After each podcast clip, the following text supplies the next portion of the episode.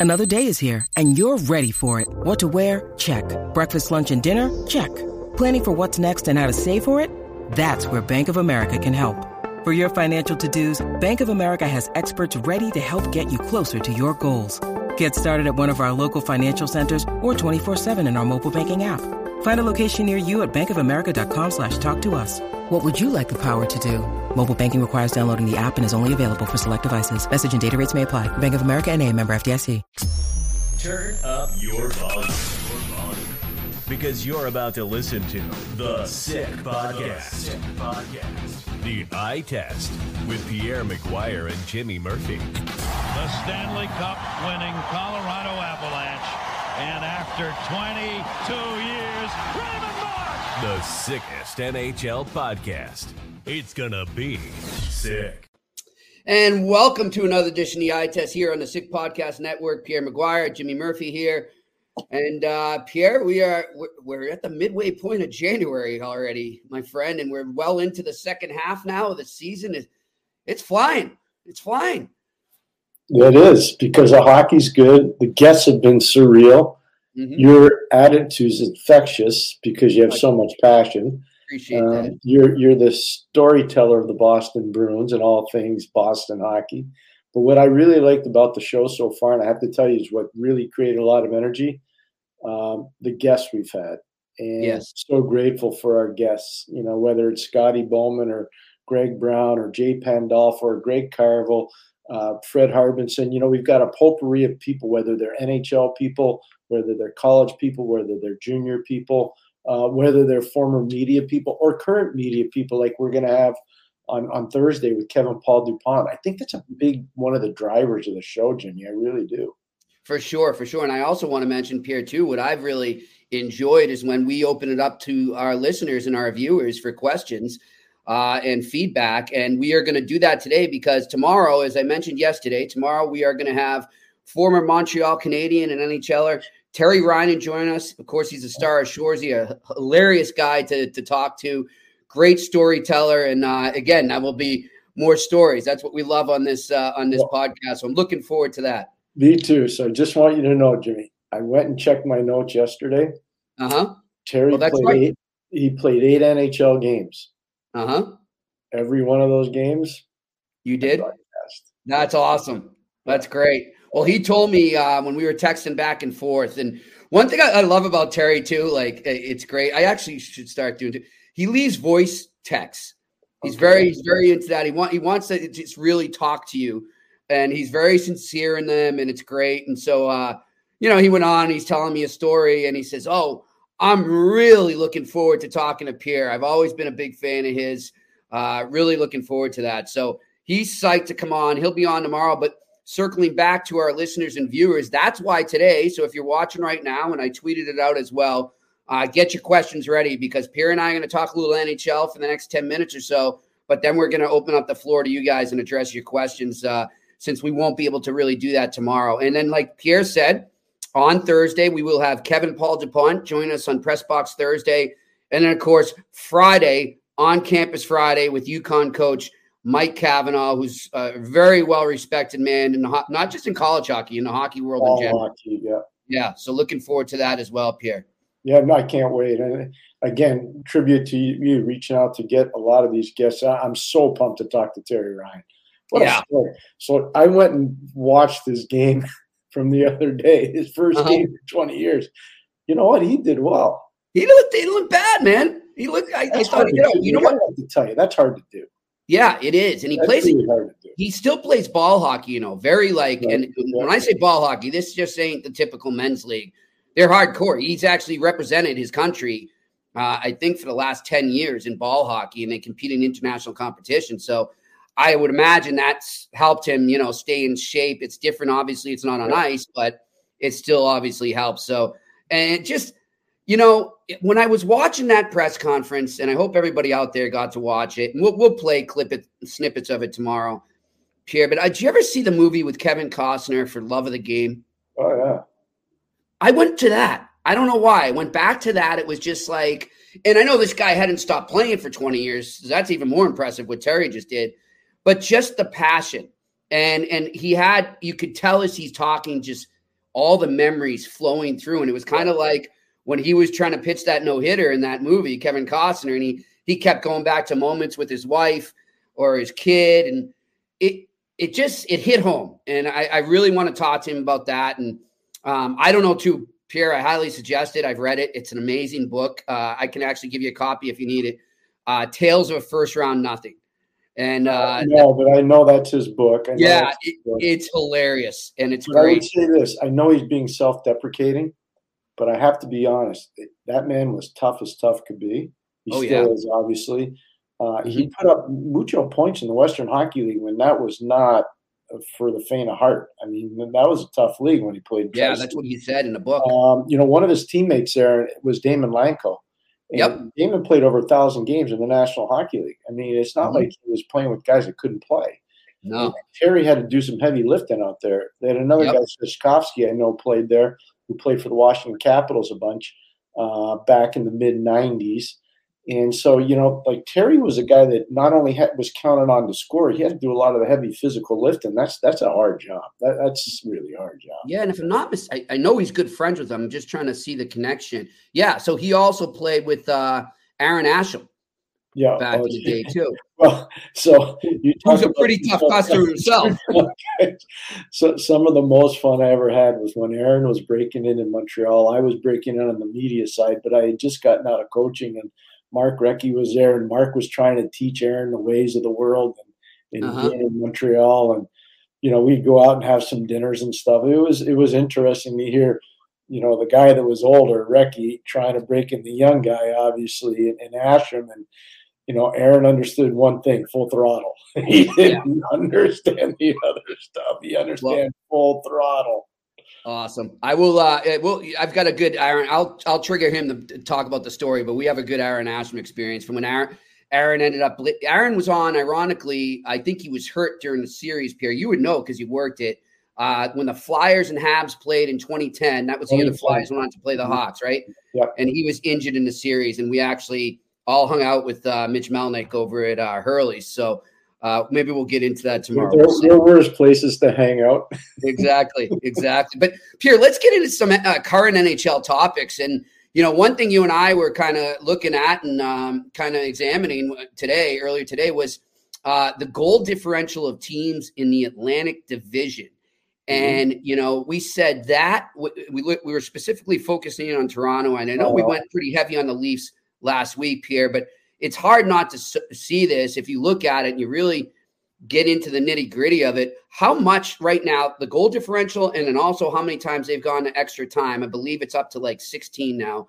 Um, they are just completely living on the edge, Pierre. And you know, one they're basically one four to five game losing streak away from dropping tremendous, like not just out of the playoffs, but dropping below some of those teams that are hovering around the wild card. Pierre, I, I would imagine as a coach, you know, if you, you're coaching them right now, you got to make them aware of this. I know it's only January. I know you want to stay focused on yourself, but you also have to be, you know, aware of your surroundings. Am I wrong? No, you're not wrong. And you're past the halfway point of the NHL season, so you're spot on, Jimmy. And the good habits should already have been implemented, and the bad habits should be getting worked out. So, just to speak to Jimmy's point, and, and he probably has some numbers right in front of him, but when we were talking about this today, it's an exercise that some, not all coaches, but some coaches do, some management people do. You look at the goal differential and you look at where Boston Bruins are right now, and you look where the Florida Panthers are right now, two teams that are ahead of Toronto in the standings in the Atlantic Division. And basically, they're two times better on the plus side than Toronto is on the goal differential. So, what I said to Jimmy, and I wasn't being disrespectful to Toronto, I said, just let's say we take away five goals from Auston Matthews, and let's say we take five goals away from William Nylander, and let's say we take five goals away from Mitchell Marner, and you take those 15 goals away, okay? Just to, and you talked about it. They've played what 16, 17, 18 overtime games, 16 extra time games so far. 16 extra time games. So let's just say we take one goal per game from those extra time games. They're not in the playoffs. Nope. And they're negative. They're ne- they're a negative team on the Yeah. on the goal differential. So my point is tonight they play in Edmonton. Okay, Mm-hmm. Edmonton's a team that thinks they can outscore their defensive troubles. And I will say that they've gotten better defensively since Paul Coffey and Chris Knoblauch have gone in there to coach. They have. You can't argue. The record speaks for itself.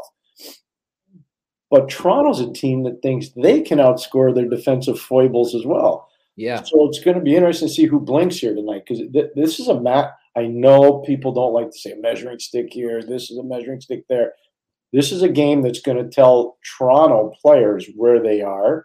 And I believe this is a game that's going to tell Edmonton players where they are because they're two very similar teams.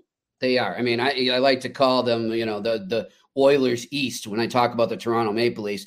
And and speaking of that trip that starts tonight, it's a pretty tough trip here. I mean, they're doing the old Northwest, so they're going Edmonton tonight. They go to Calgary on Thursday and then they go and then they do a back to back over the weekend. They're in Vancouver on Saturday night, mm-hmm. and then they're in Seattle on Sunday. And yes, Seattle's win streak just got snapped, but they were a tired team against Pittsburgh and injured, and injured too, major and injured. injured. So they're no slouch.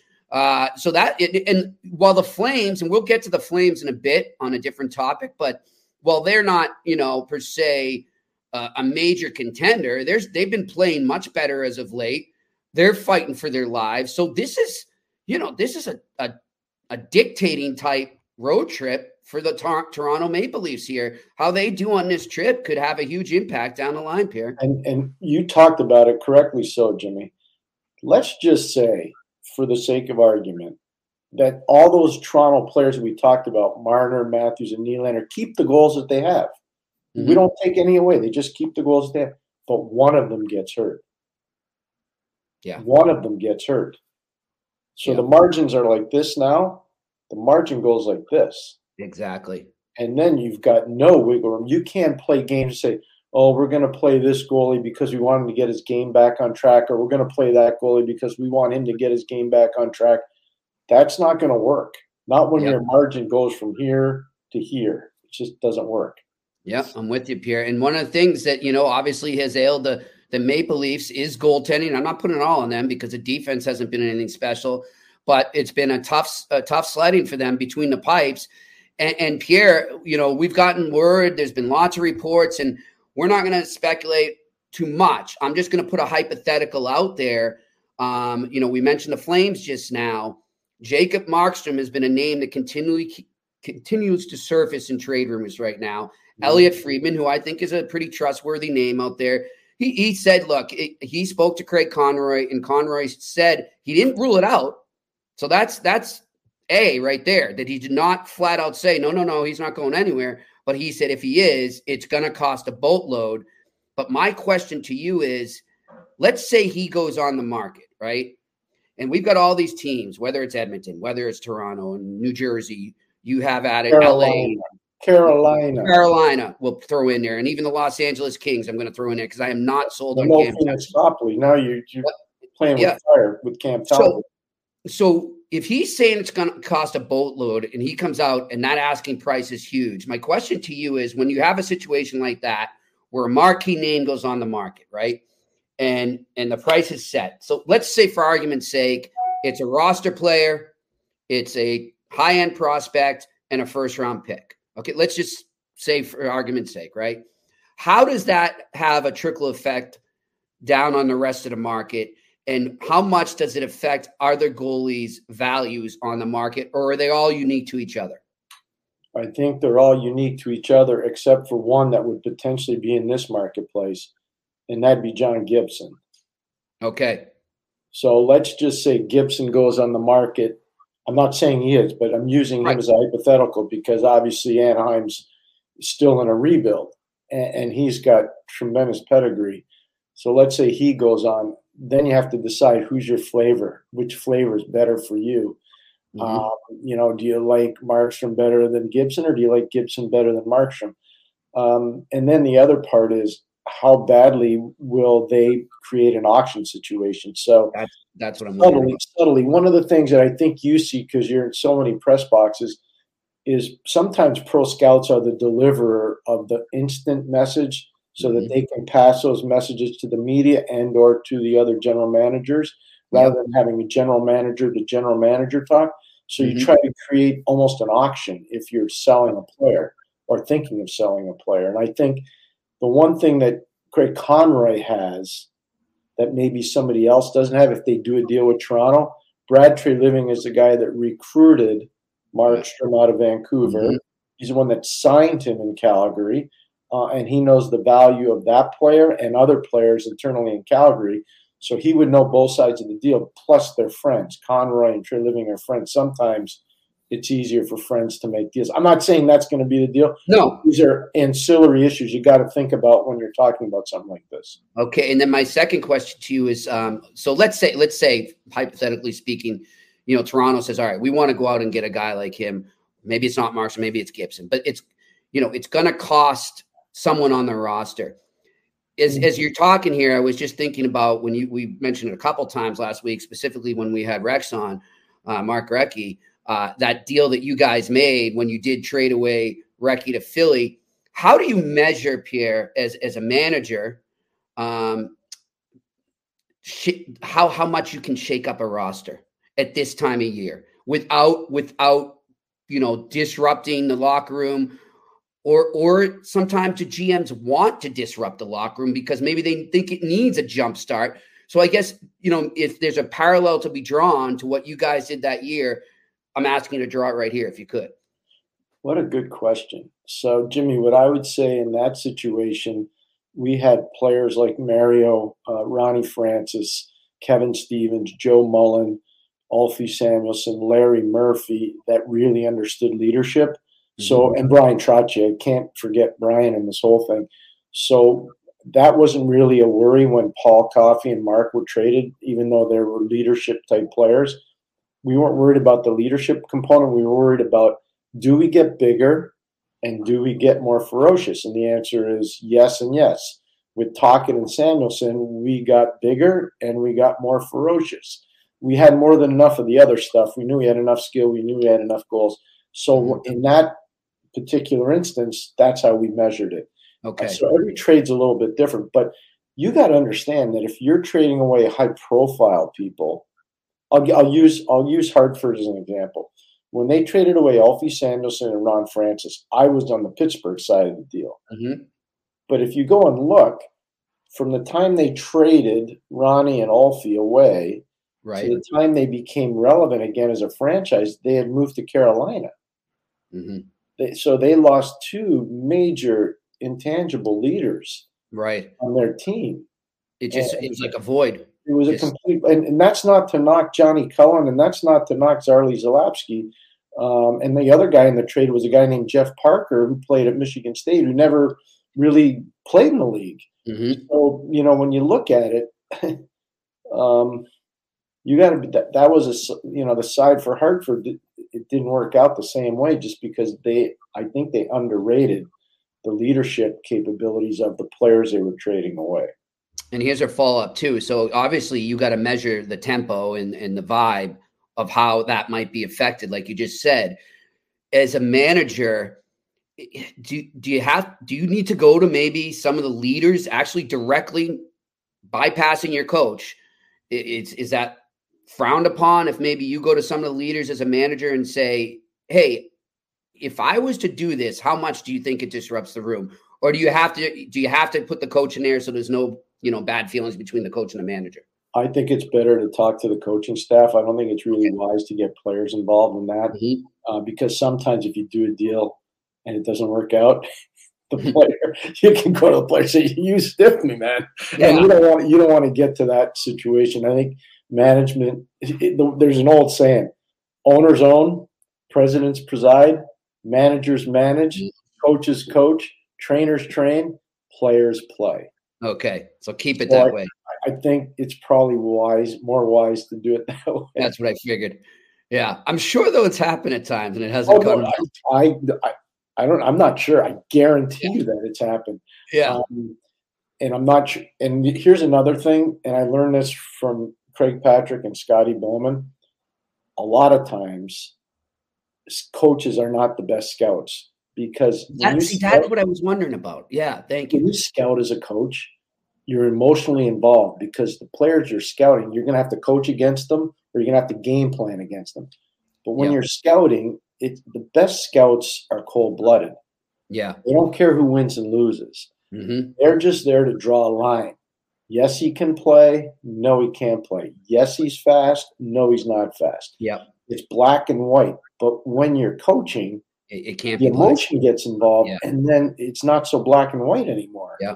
You know, there's a whole lot of gray, and that's bad when they're scouting. That's Mm-hmm. no good. So, you know, I, I just because it, it changed for me. I can tell you, like I was a coach in college for a long time. Then I went to scout, and I just went to games, and I didn't care who won or lost. I just wanted to find players because we wanted to get better as a team, both Mm-hmm. amateur and pro. And that's what I did. And then all of a sudden, I got thrown into being with the NHL team and doing all the advanced scouting for our playoff runs. And I was like, whoa, you know, then it's different because you're Yeah. not just scouting players, you're scouting tactics and tendencies in Mhm. games. So that's different too. And then all of a sudden, the next year, I'm coaching. And I, you hate every team you play against. Yeah. and all those players you thought were good players, like, ah, that guy's no good. I hate that guy. You know? so you, that's where you kind of learn it. You know, you just got to force yourself from it. Interesting, interesting, good stuff. Uh, You know, and I, I think too, and we'll, we'll we'll throw it at the uh, the name of our podcast here too, Pierre. You have to pass the eye test when you're doing these trades. You need to make sure the players pass it because it Yeah. can't just be about numbers. Because of everything we just spoke about, with the effect it has in the locker room, in the environment, there's no nothing. There's no numbers that can quantify that. So you need No. you need to do way more than numbers if you're going to make a real blockbuster trade. So again, my reference points are Hall of Fame guys that I was fortunate enough to learn from. Craig Yep. Patrick, the late Bob Johnson, Scotty Bowman, Brian Burke, who just got in the U.S. Hockey Hall of Fame. Congratulations to Brian. Uh, You know, divorce yourself from the emotion of the decisions. And I know people are saying, that's pretty harsh. It's pretty cold. That, that's how it has to be. It's business. Look at I once said, and I'm not afraid to admit this, I once said in a meeting, I really love this player. Okay. Mhm. Nobody said anything. They're all like, yeah, we good player. So we were walking out after the meeting was over, and Scotty grabbed the back of my coat. Said, Come here into my office. So I'm like, Oh, jeez, what did I do? so I walked in there. Don't you ever, ever say you love a player again. I'm like, "Well, why? He goes, They're like racehorses and ex wives. All they're going to do is cost you money. Oh, God. So it, it was a really good lesson. It was graphic, it was visual. I could understand it. And I, okay, I get it. I get Yeah. it. It was the cold blooded nature of trying to understand how to run a hockey team. Yeah, interesting stuff. Interesting stuff. All right, and then there was one other topic we wanted to bring up here. Uh, we're like list here. Um, we want to actually. Yes, that's I just going to say. We want to get to the team I'm covering, and you know, I wrote a piece uh, yesterday morning, um, just saying, look, I get it. it. It's it's very slim chance that he gets back to back Jack Adams award, but he needs to be in the conversation right now, and that's Jim Montgomery of the Boston Bruins. Because Pierre, when I look at this season and last season, last season, as I wrote in a story, he had a team that could coach itself. I mean, he had he had such a strong leadership core, obviously led by Patrice Bergeron and David Krejci, but he had a team that could coach itself, and he was just sort of there to guide, and they they were the engine. And you know, now to me, it seems like every day he's dealing with an injury, he's dealing with a personnel change. It's just it's been nonstop adjustment for him to make, and I feel like he's coaching better this year than he was last year. If that I know that sounds crazy because you look at the, what they did last year in the regular season,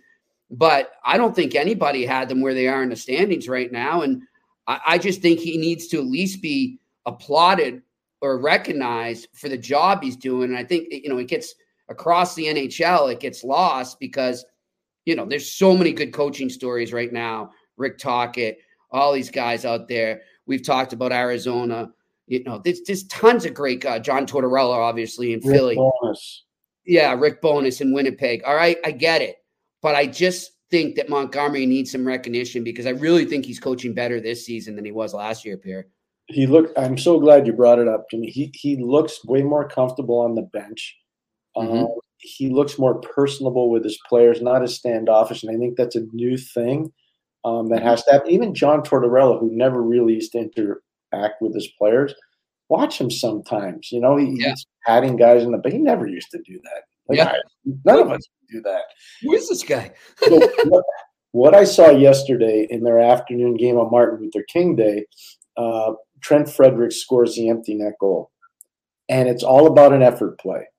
And you see Trent Frederic outrace Nemec for the puck and just chip it into the net, post it in with his stick. And the TV, the, the, whoever the director was from NESN, did a great job. He cut right to the bench, and there's Jim Montgomery bending down, whispering in in Trent Frederic's ear, probably like, "Great job! I'm so glad I had you on the ice at the end of a game because we need you. You're a really important cog for us." I'm not sure he would have done that last year. No, you know I mean, I just don't think he would have done that.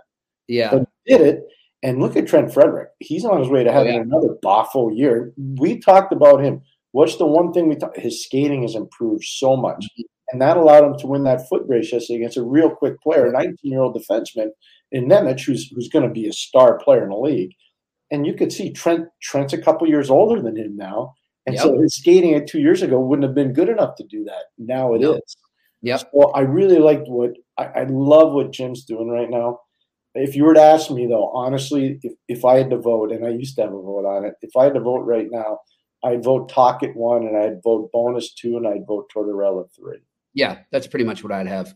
I would. You know, it's funny you bring that up about Frederic too, because uh, somebody asked him like, and we were a bit surprised uh, when we saw the the roster come out right before the game yesterday, and he's on the fourth line, centering the fourth line. Um, and somebody asked him after the game. They said, hey, "Coach, um, you know, just you know what what went into putting Trent on the fourth line? He's been playing so well. We were a little surprised." And he said, "What went into it was Trent's a team player." And he knew that I need to drop him down there to accommodate some other changes I need to make. And I went to him and I said, I need you to do this for the team. And he also knew that playing him down on the fourth line right now made us stronger up the middle as a whole. And he understood that. And I love that. So he he's he immediately put out any fire and he also he credited the player and said he was being a team guy. That's what went into it. So, Jimmy, I just want to say one thing to you. And this is for the young coaches out there, because I know there are a lot of guys riding buses that are starting to watch our podcast now, mm-hmm. whether they're in the Federal League or the East Coast Hockey League or the American League. I get it. Iron League, walked, all those guys, all those guys. I've walked in your shoes. I respect you so much. I know exactly what you're going through. Keep it up. You're growing the game. You're making your career better. Trust me, it's going to work out for you. You just don't lose sight of what your long term goals are and stay true to yourself. But this is from Scotty Bowman, and it's one of the better lessons I had. One time I said, Well, that guy's a good first line center. That guy's a good second line center. That guy's a good third line center. And that guy's a good fourth line center. So he said to me, How do you know if the first line center is going to be your first line center? He might stink that night. So he might be your fourth line center. And some nights your fourth line center might be really good and he might yep. be your first line center. So I'm going to give you another tip, he said to me. Never number your lines. And you know what? He never ever, and I'm telling you, I've been in a ton of meetings with him. He never ever numbered his lines. And the good coaches don't, you and know, and don't. I've learned that too, Pierre. They don't. Yeah, I'm glad you brought that up. I've learned that a lot over, you know, over the course of my career covering the game, and a lot more too lately with Jim Montgomery, just because he's had to throw the lines into a blender so much. And I just kind of look at it like, all right, this is where that guy belongs at this moment. And I guarantee you, by the second period, if he does his job, he's probably in a different spot and he's elevated up the line. So I, I, I get what you're saying. Why put labels on it, right? Because it's going to change so much within the game. It's it's hard to even yeah. guess who the one C is. I, that's a great point. Yeah, for sure. I, listen, think of, I think we got a lot of questions. Yeah, I was just going to say that. Wow, it looks that way. So let's uh let's open it up and start taking questions. What do we got coming up here, boys? Uh, do the Stamkos rumors? This is from the Adamo Foresta show. Does the Stamkos rumors cause locker room problems? How do these guys handle the trade deadline? Before we uh, let Pierre answer, just in case you didn't know, for those out there, uh, Julien BriseBois, the GM of the Tampa Bay Lightning said to TSN, I think it was last night, uh, under no circumstances is he trading Steven Stamkos. So that kind of takes away the first part of your question, but I'll let Pierre answer the second because I think that's a good question. Well, I, I, don't think it affects, first of all, knowing Steven. Steven's a winner. He's mentally strong, and I don't think that plays a role at all. He's been through this before, too, uh, when he was going through the last free agency situation. I remember talking to him. I think it was in uh, uh late October, early November back that year, uh, mm-hmm. 2016 or 17, if I remember. And he just said to me, Why would I leave here? He says, I, you know, everybody says I'm going to Toronto. I'm not leaving here. And he says, go with it, use it. And I did, you know, it was good. It worked nice.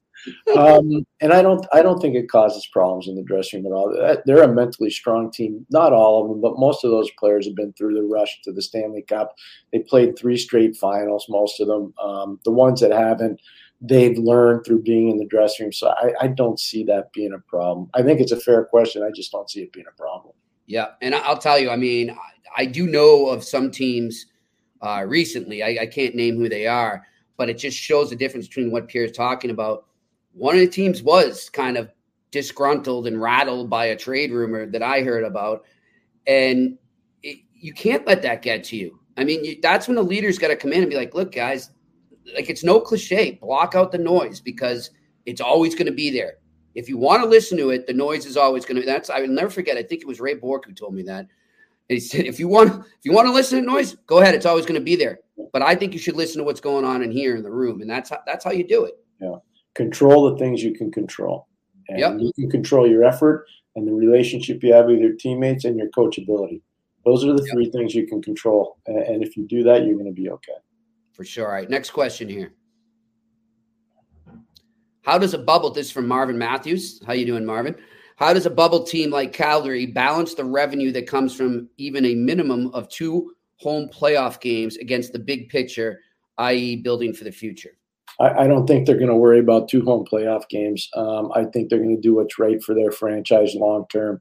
Um, realistically, they've got they've won three in a row now to get themselves kind of relevant in the playoff discussion they're going to know where they're going to be in the next probably two to three weeks. I think you would agree, Jimmy. They're going to know yep. where they're going to be. Yep. Um, if they're realistically in a playoff push, I don't think they really add a lot. I think they may add a little tinker, but I don't think you look at they don't they're not super prospect rich. They have some, but they're not super prospect rich. So I think you don't worry about short term. You got to keep your vision on the long term if you're Calgary. I really and I think that. that's why he's sending a smoke signal out that he's at least open to discussing Markstrom. I think that's just you're doing his job as manager. Yeah, I think what you said is really wise. You're trying to create an auction situation. You're trying to create marketplace, and then you'll find out I can get this realistically or yeah. I can't.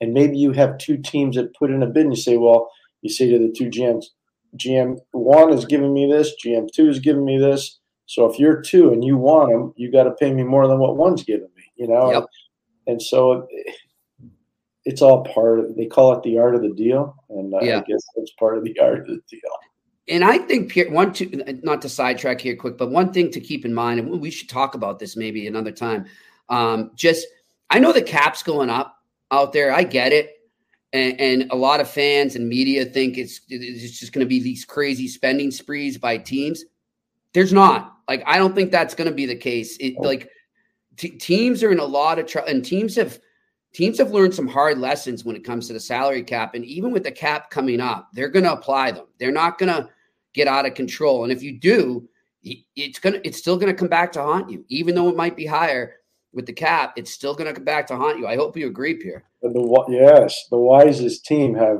cap flexibility. One of the things that cap brought and was really important to ownership. And I think it's part of why franchise values have gone up so much. Commissioner Bettman's done a tremendous job. And I, I think the Players Association has done a very good job for the players as well. Um, they created cost certainty. Mm-hmm. And owners really needed to have cost certainty going forward. It's made the league better. Um, it's made the competitive balance better.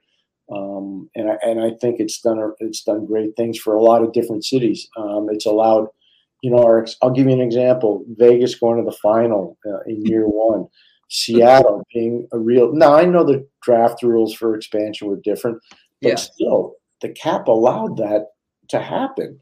Yeah, and so I think there's a lot of good things, but the, I think one of the biggest things with the cap was to create cost certainty. Yep. really. Yeah. and it's made better managers. You know, I think that the good the ones that understand that, the ones Yeah. that just spend like crazy, they're Yeah. not good men. They're in trouble, and they, that's why they might not have jobs. They get in trouble. Yep. Anyhow, all right. What's the next question here? This is from Randy Workman. If you are a if you are Dallas, do you need to buy in order to keep up with the Jets and Avs? I, I don't know if you need to buy, but here's the one thing: if you were to do it, I, I think Dallas is in good shape. The one thing is, I look at maybe adding depth on defense, which I think is Mhm. important for any team. Um, but I think up front they're good. I, I think in goal they're good as long as they stay healthy, obviously. Um, and behind the bench they're outstanding. So uh, I- think if they were to add one thing, I'd say upper echelon depth defenseman. Yeah, for sure. I'm with you on that. And they're in that spot here too. Like you just listed all the things they're good at. They they just need some extra pieces to slot in, right? I mean, I, I think back we talked about it with Recchi last year and how Peter Chiarelli approached that deadline leading into their cup run. And he went out and got guys like, you know, Rich Peverly or Chris Kelly, guys like that that filled the role that Kelly they were was a in really little important player. yeah, they no, weren't Kelly- superstars, but they were very important players, and they played pivotal roles. Like he said, it was Rex, right? When he said, "You don't win a cup if your bottom six guys aren't contributing." So up front, he's speaking. Oh, he so- talked about the Merlot line. He talked about That's right, yeah, about that- yeah. That's what he talked about, and he's spot Yep. on. He couldn't have been more right. exactly. All right, what's the next question? If a team approached you about a position in management, would you consider, or are you past that? Well, uh, uh, just for me, uh, you know, I might consider it, but I think they'd be nuts. No, just. Um, no, I, I-. I would obviously listen. Um, I, I'm not even going to pretend. Um, you know, the last job that I had, uh, I, I really liked it. I enjoyed it very much. The people that I worked with in Ottawa were fantastic. It gave me a taste to wanting to go back in, and uh, I was really sad that I couldn't see that through um, with the people that I really respected there. And I, um, I sure I'd love to go back if, if given the Yeah. opportunity. Yeah. I, I can just tell you guys as, as Pierre's friend and colleague and co-host and the man bleeds, breathes, and he it, the sport of hockey. His passion will never wane, so uh, you can always count on that. All right, next question. What do you think about the future of the Pittsburgh Penguins? Can Crosby get one more cup? What a good question. So everything it's a great question, by the And way. sorry about the Steelers. yeah, no, but that's tough too. Um, so right now, it's hard not to think that Sidney Crosby's not one of the three nominees for the MVP this year. Would you agree? I mean, Yeah. what, what he's done, Jimmy's been Yep. phenomenal. For sure. Ever since they drafted him in 2005, after they won the lottery, everything in Pittsburgh.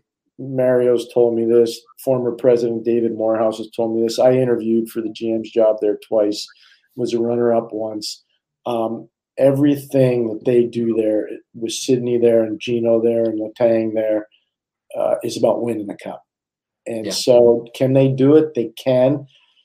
Realistically, though, I don't know if they're deep enough on the back end, Jimmy. And Mhm. as much as I like Tristan Jarry a ton, I do as a person in particular. I, he hasn't proven playoff caliber goaltending yet. Yep. And he has to if they're going to really take a step. I, I think realistically for Pittsburgh, it's going to be tough for them to win the cup. Yeah. They got to still make the playoffs. Do that first. But this is why I think if they didn't have Sidney Crosby right now, realistically, Yeah. it would not be relevant in No, playoff. they'd be a lottery pick team. They really would. close. They would be close. So it just shows you the greatness of the player. It really does. And, and listen, Jimmy, we talk about all these teams trying to have permutations on trade deadline. They got an issue with Jake Guentzel, and Mhm. Jake Guentzel needs a contract, and they got cap issues. And the problem is, after what Nylander got in Toronto, that's created a big Yeah. problem for, for Pittsburgh and Kyle Dubas. Yeah. Because if you look at Guentzel's numbers versus Nylander, go look at him. I mean, Yep. For sure. I mean, Gen- Guentzel's agent right now is uh, Jerry Maguire. He's singing, "Show me the money. Show me the money." Uh, and by the way, that question went uh, was from JY. I forgot to get it. To, yeah, thanks, JY. That was good. Really good. Yep. So, all right, next question. All right, Ademo Forrester again. Oilers are trending upwards. Eyeball emoji. I need to hear your opinions on them being legit contenders. Continue. Uh, I don't know if they are, and for a few of these reasons. One, I worry about their depth in defense. 2 I worry about their depth in goal. Three, I worry about um, them not playing reckless hockey. I think they've played better and wiser with Kris Knoblauch and Paul Coffey there, but I still worry about them being a reckless team. And I think if you run into a team with structure like Vegas has, Jimmy, which you know about, or what mm-hmm. Dallas has with Pete DeBoer, I, I don't know if they can get through those. Te- I just don't know if, if Edmonton can get through those teams. Yeah, it's it's going to be tough. I mean, I know the league. I know so many fans would love to see Connor McDavid compete for the cup. I would too. Um, but it's it's going to be hard. It's a it's a murderer's row out west there for sure. Tonight's a big tonight's a huge we thing. Yeah. Edmonton. I mean, we're gonna. We'll That's a pivotal game. I'll be glued on that one for sure. Yeah. Okay, let's uh let's go to the next question. From the Dagler reviews, no. Would you trade Kaiden Guhle no. for Zegras straight up? No. no. That's all I have to say. No. No. Kaiden no. Guhle can play. He's a left shot. He can play left defense. He can play right defense. He can be on your second power play. He can be on your first penalty kill. He can play in a matchup situation against any team's top players. That's the Edmonton Oilers. He played in a matchup against McDavid um, and against Nugent Hopkins the other day with Mike Matheson, and he played on the right side. Yep. So the answer is no, I would not. And that's not to knock Trevor Zegras, but the Montreal doesn't need Trevor Zegras. They no. need D. And part of what's going on now, Arber Xhekaj is playing with Logan Mailloux down in Laval in the mm-hmm. American Hockey League, and they've become a real formidable tandem. Laval's becoming relevant in the American Hockey League again. Yep. And a big reason why is they've got some depth on defense there now. And that's going to be when you play Montreal. I think you said it to me off the air, Jimmy. It's hard to play against Montreal now. Yeah. You know, Colorado found that out last night. Edmonton found that out on Saturday night. Yeah. It's hard to play against them.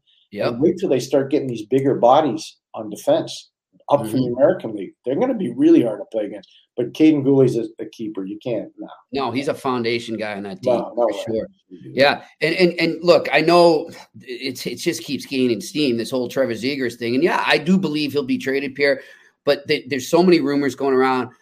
But what has been a common thread throughout our answers to these questions, Pierre, about teams? Do we think they're contenders? And ones the ones that we say no, what is our common thread? Not enough defense. Defense. That's what wins cups. Yeah. The Michigan isn't winning a cup. You know, flashy play and, all offense isn't winning you the Stanley Cup. And and they're trying to build eventually a perennial contender in Montreal. I know that's miles away, but they're they're getting there. So I'm just going to throw this at you because we're going way back 2007 when Anaheim won the cup.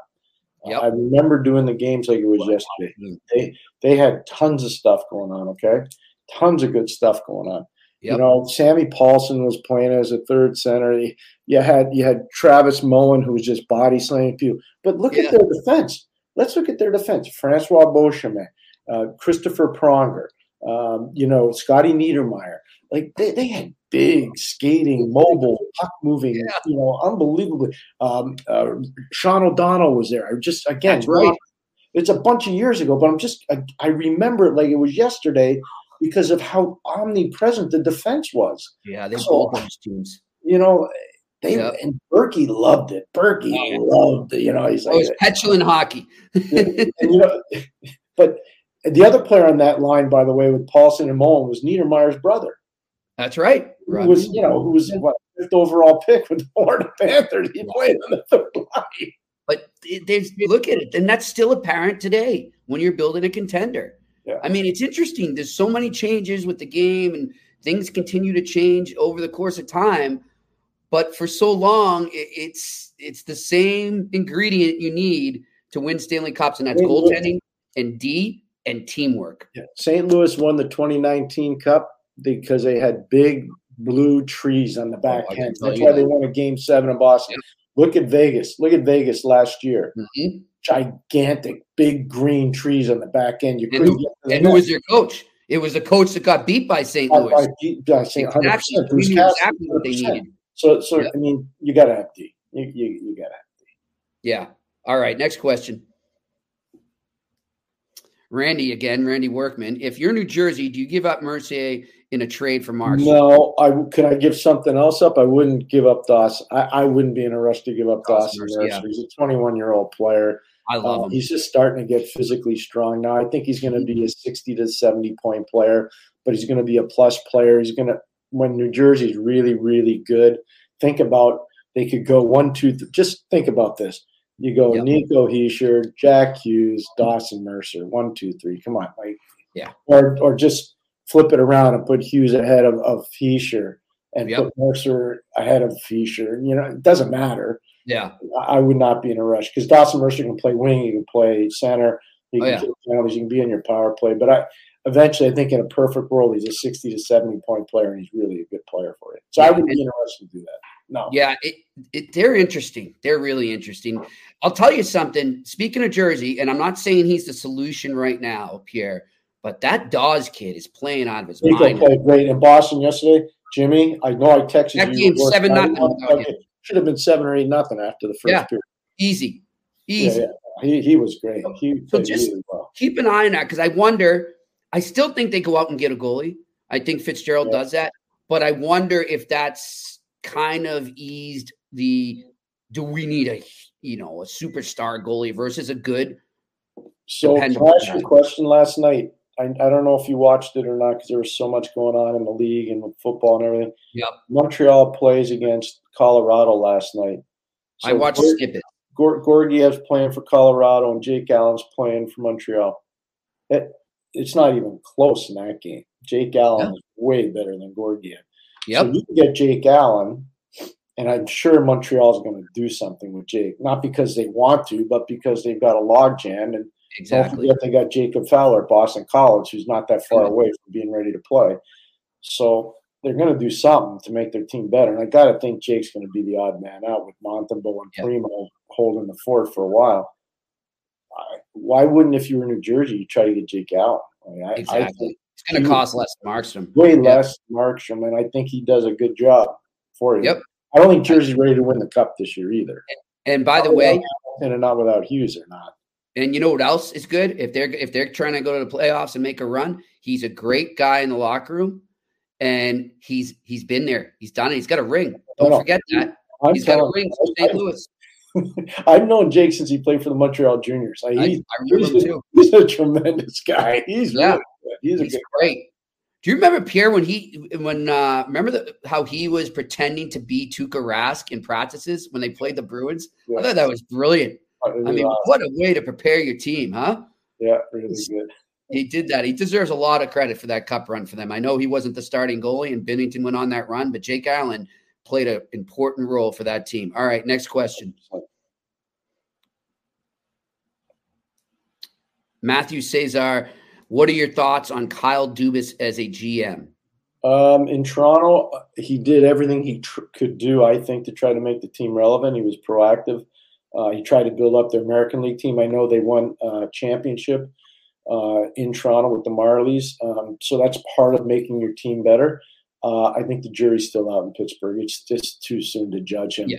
Um, one of the things he had to do in Pittsburgh, and I think he did it, was to make their bottom six forwards better, and I think he did that.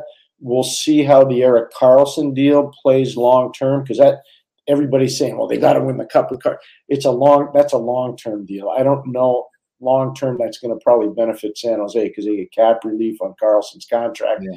and they get good young assets and draft picks. So we're going to see how it plays out. But I would say it's too early. How about if I say incomplete? Incomplete. on I think that's fair. I think that's fair. All right, next question. We'll take two more. The Dagler review says, "What player, big forward, should Montreal trade for? The left side D. There's a logjam. So which left D do we trade or package? Great show, guys. Thank you. That's that's a fair question. Um, on the left side, so I, I talked to somebody today who's a friend of a mutual friend of you and me, Okay. uh, but I can't divulge his name. Um, I talked about a smaller defenseman on the left side who can play the right side too, who I think could be the odd man out there. Mm, And and I hate to say names, Yep. but I I think that there could be somebody because I don't think they're trading Struble. I just Jayden's played really well for them. Come on, so strong. Uh, they're, everybody says there's a market for Mike Matheson. Why are you in a rush to trade Mike Matheson? Yeah. I think he's been great. tremendous for you. Yeah. Um, I think they're doing the right thing with Mailloux, and I think they're doing the right thing with Arber Xhekaj. So, mm-hmm. you know, long term, they're. I think Montreal's going to be, like I said, they're going to be in a real good position, and they're building up their center ice depth as well. Sure. So I think they're in a good spot. I'm with you. All right, final question we'll take here today. Hey, Jimmy. Hey, Pierre. I wanted you to hear my tone so that you could feel my pain with regards to video review. Why is it my responsibility as a hypothetical, notional NHL coach to make the call on the ice? I am not paid to be a referee. I am not paid to be a linesman. Who thought that this was going to be a great idea? Oh, let's put a flag in the in the coach's hand and let's penalize him if he's wrong. That is just it doesn't make sense to me. I do not like that part of the game. Help me, please. Help me. Have a good show, boys. I love it. I love that. Thank you so much. That's that's from our regular listener and viewer Shane Oliver, and uh, oh, that was good. Taking the time that that was great. I, I, loved it when he sent that to me. I said, "This is awesome." Um, so, if other people want to do it, go ahead. You know, one of the dirty little secrets about the coaching profession. I'm not kidding you. Okay. They don't know the rule book as well as they should. Yeah, that is true. You know, I, I remember having this really long talk on a flight with Billy McCreary, who I really respect. Billy, yeah, I like. You know, Billy. when I was a young coach in the league, Billy was great. He was really helpful, calm you down when you needed to be calmed down, or pump you up if you needed to get pumped up. I mean, he, he uh-huh. was such a professional.